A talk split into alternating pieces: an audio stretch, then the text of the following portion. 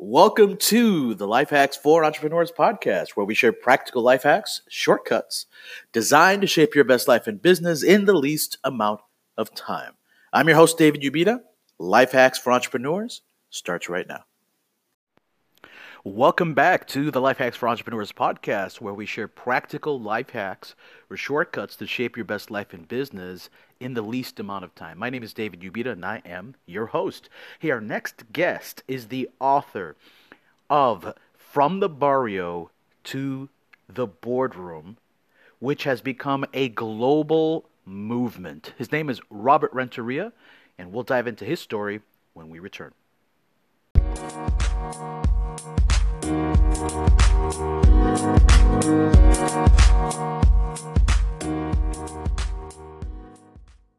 So, Robert, thank you so much for joining us today on the Life Hacks for Entrepreneurs podcast. I am a huge fan, and I know our audience is going to really, uh, really benefit from this conversation.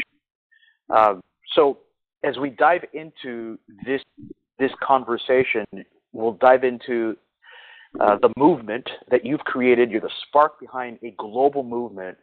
But uh, before we dive into that, if you would just share, take a few moments and share with us some of your story, which led to the movement, I am really, really sure that our audience is going to uh, be treated by the story. So, and inspired story. So, please, a little bit about Robert Renteria, the man. Well, thank you. Uh, I, like many others, grew up in um, in poverty. I was born um, in the barrio of East Los Angeles. My father um, unfortunately was a heroin addict and an alcoholic, and he abandoned our family when I was just three years old. Um, my mother later remarried, and it turns out that uh, she married an abusive alcoholic, and he used to beat up on me till I was black and blue. And there was many times as a child I witnessed my mother being bloody and battered by this man. Um, I left by running away and finding my way to another dysfunctional family called gangs because I was looking for love in all the wrong places. My biological father later died in a halfway house on Skid Row. He died a hobo when I was just 17. I um, resolved making better life choices. I went back to school and I got my GED and I made the best decision of my life. I joined the military.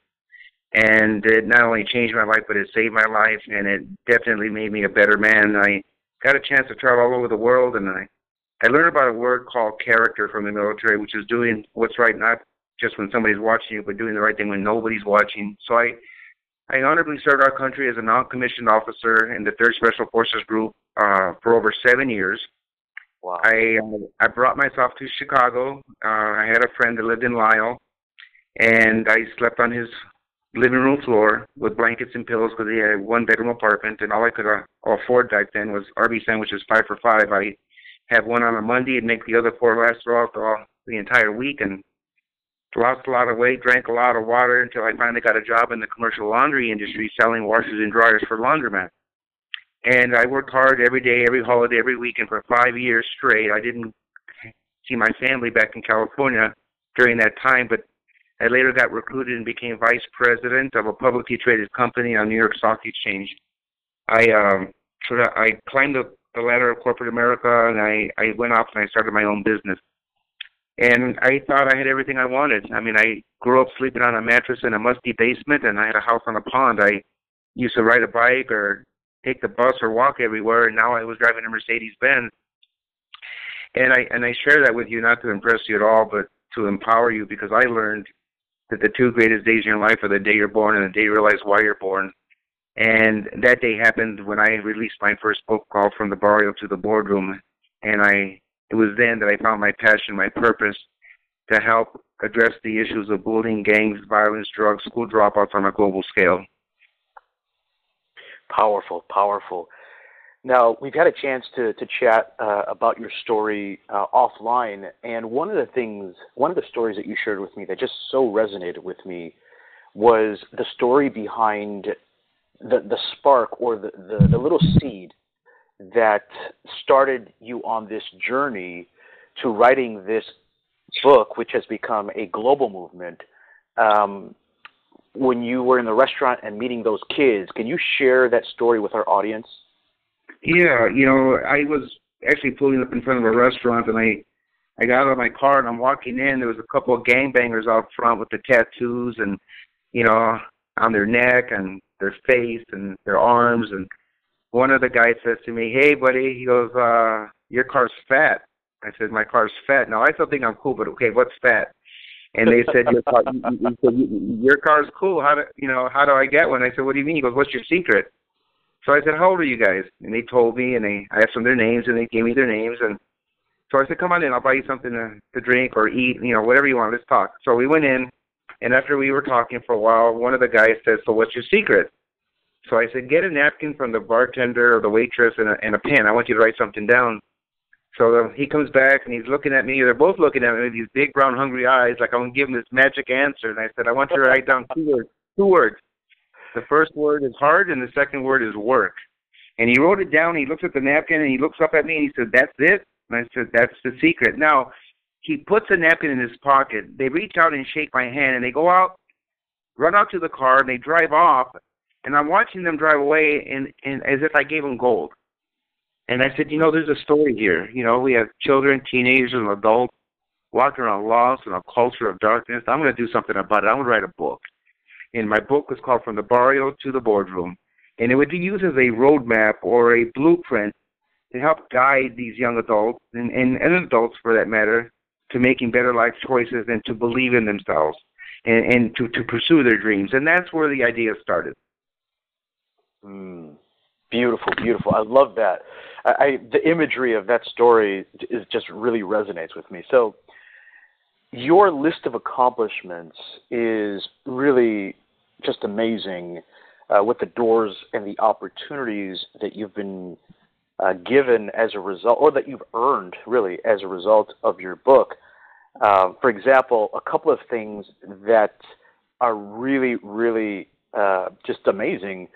Uh, you've been voted uh, Chicago's Latino Business Professional of the Year by over 45,000 Chicago uh, land business professionals.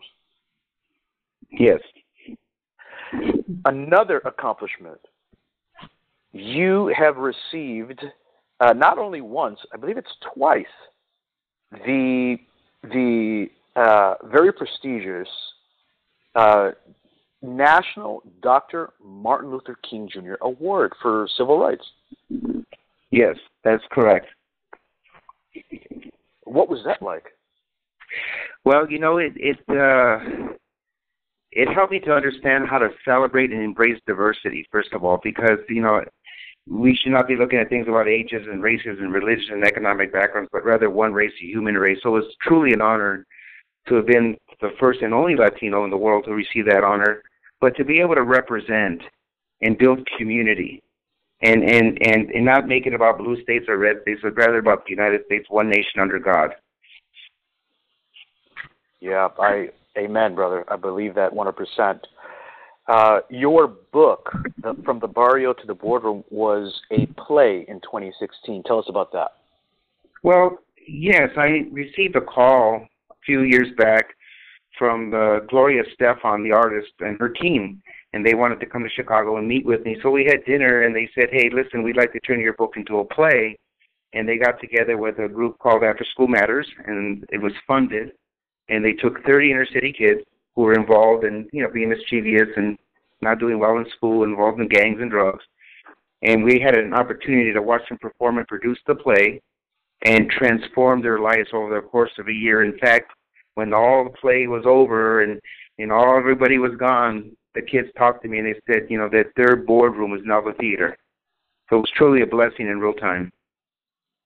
Wow, what was that like to sit there and watch? Because I was at the play, and had the the privilege of being there watching this whole story be told what was that like you're sitting there you've lived this and then you're watching the impact of your story not only on those who acted it who portrayed the roles but then those who were watching it well first of all it was very humble uh, but bigger than that it proves that dreams really do come true Yeah. totally believe that. Uh, one more acknowledgement here. You recently were uh, assigned to the uh, what is it? The Global Boxing Council, is it? It's uh, the WBC, the World Boxing Council, um, invited me to speak at their conference two years ago, and I had the privilege of, you know, mingling and talking to all the professional boxers you see in TV, current and past, like Evander Holyfield or or, or Cesar Chavez or Floyd Mayweather as an example. And know, they gave all the boxers and the promoters the barrio books, and also into a school down there that I got a chance to speak at. And it was there that they said we wanted to appoint you as our chair uh, to the WBC, representing boys and girls ages 8, 18 in 165 countries around the world. Jesus, a global movement indeed. So now that we're on the subject uh, of the the book itself, share with our audience um, what is the goal? What has been the goal uh, behind the book itself, behind this movement, and why do you think it's been so widely accepted, not just within the four walls of our community, but really around the world? Well, first of all, you know, it's really not my story. I mean, it has my name on it, Robert Renteria, but it's not the Robert Renteria story. It's all of our stories. Mm. It's a story of people that come from a hard place, make a lot of sacrifices, but in the end, do whatever we got to do legally, mind you, to come out clean on the other side.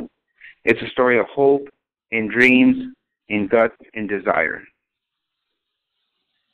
Powerful stuff. What have been some of the experiences that, or some of the most satisfying experiences for you as an author, as a, as a speaker, um, as a business owner? Uh, things that maybe you'd never thought you'd experience as a result of the book. Well, I, I thought that when I released the book that I was just going to have bragging rights and go back to work. Little did I know that, you know, this was going to it was going to move the way it's moving on a global scale. But there's so many rewarding experiences that you know, when kids tell me that, you know, if you could do it, I could do it. So it gives them hope. Or, you know, recently I was at a pizza parlor and the guy in the back had read my book and he came out to introduce himself and he says, I just want to say thank you. I said, for what? He says, I was going to kill myself before I read your book. He said, now wow. I believe in myself. And so it gave him hope. So, you know, you know you're doing the right thing you, and, and, and it's touching people at a very, very low point in some people's lives, and sometimes it's it's just used to give people that extra push, yeah. you know, yeah. to, to to to believe in themselves. Because as, as I've said in some of my talks, if you know if your dream is big enough, the odds don't even matter. And so it's it's a book about hope and about hard work. Indeed, I've read the book. I've enjoyed it. Um, one more question, or actually two more questions I'd like to ask. Uh, the first one is what would this version of Robert Renteria, if you had the op, if you had the opportunity with this version of Robert Renteria, this who you are today, you had the chance to go back and talk to the, you know, the kid version of Robert Renteria, what would you tell him? I would tell him that there are circumstances and consequences for their actions. And, uh, and a lot of times, like myself, as a lot of these young kids, when you ask them, you know, why did you do that? What were you thinking? And the reality is that they weren't thinking. Mm. So I want, I'd like them to take a step back, and before they go out and they pull that trigger, or before they go out and they go try to beat somebody up to steal somebody's purse, or before they take those drugs, or self-medicate by drinking alcohol all night, to think of the other people that they're going to impact, which is their family. Yeah, for sure. Wow. So one last question, and again, thank you so much for your time um, in joining us here on the podcast. As a successful entrepreneur, what would you, what would be one piece of advice, or what's been the best piece of advice that you've that you've uh, been given that you can share with our audience? Uh, the majority of our audience uh, is, you know, entrepreneurial. Uh, they they own small businesses. Uh, in some cases, they're startups what would be the best piece of advice you could give them? Well, there's maybe a couple small tips I can tell you. First of all, is is make sure you surround yourself with people that are smarter than you. Because if you're the smartest person in your group, you're with the wrong group. And and number two, ask for help. you ask for help not because you're weak, but you ask for help because you have to remain strong. There is a big difference between a hand up and a hand out. So ask for help. Why do you think? And I, I know that I promised that was my last question, but one more. Mm-hmm. Um, why do you think people hesitate or have difficulty asking for help? Well, I mean, I, I think that you know, speaking for myself, but I'm sure it's with all cultures, is that you know we have a lot of pride, and and you know I speak a lot with kids at schools, and I tell the kids that when they get on their knees tonight and say their prayers, to ask God to give you a big enough throat to swallow your pride and ask for help, because there's a lot of people out there that want to make a difference, and the stakeholders have a vested interest in the success of these kids. So I believe that if you ask for help, you'll be pleasantly surprised that there's a lot of people that answer that call. Great stuff. Great stuff. How can our audience plug into what you're doing? Uh, website, uh, social media platforms. Can you share your information with us? Yes, thank you. Uh, first of all, our website is uh, www.fromthebarrio.com. Uh, they can find us on LinkedIn under Robert and Renteria, Facebook under Robert and Renteria, and there's actually a, a foundation, a 501c3, if people like to get involved to help our inner city kids or people with substance abuse issues or bullying gangs, violence, drugs, school dropouts, please please reach out to us. Uh, and I can be reached directly uh, at 312 933 5619. And again, the website was www.fromthebarrio.com. Robert Renteria, always a pleasure, an honor, in fact, to have you uh, well, to chat with you, but to have you here on the podcast and share your story with our listeners. It's been uh, it's been a real blessing. Uh, thanks again, Robert, for joining us here on the Life Hacks for Entrepreneurs podcast. Thank you very much, David. United we will stand. Thank you.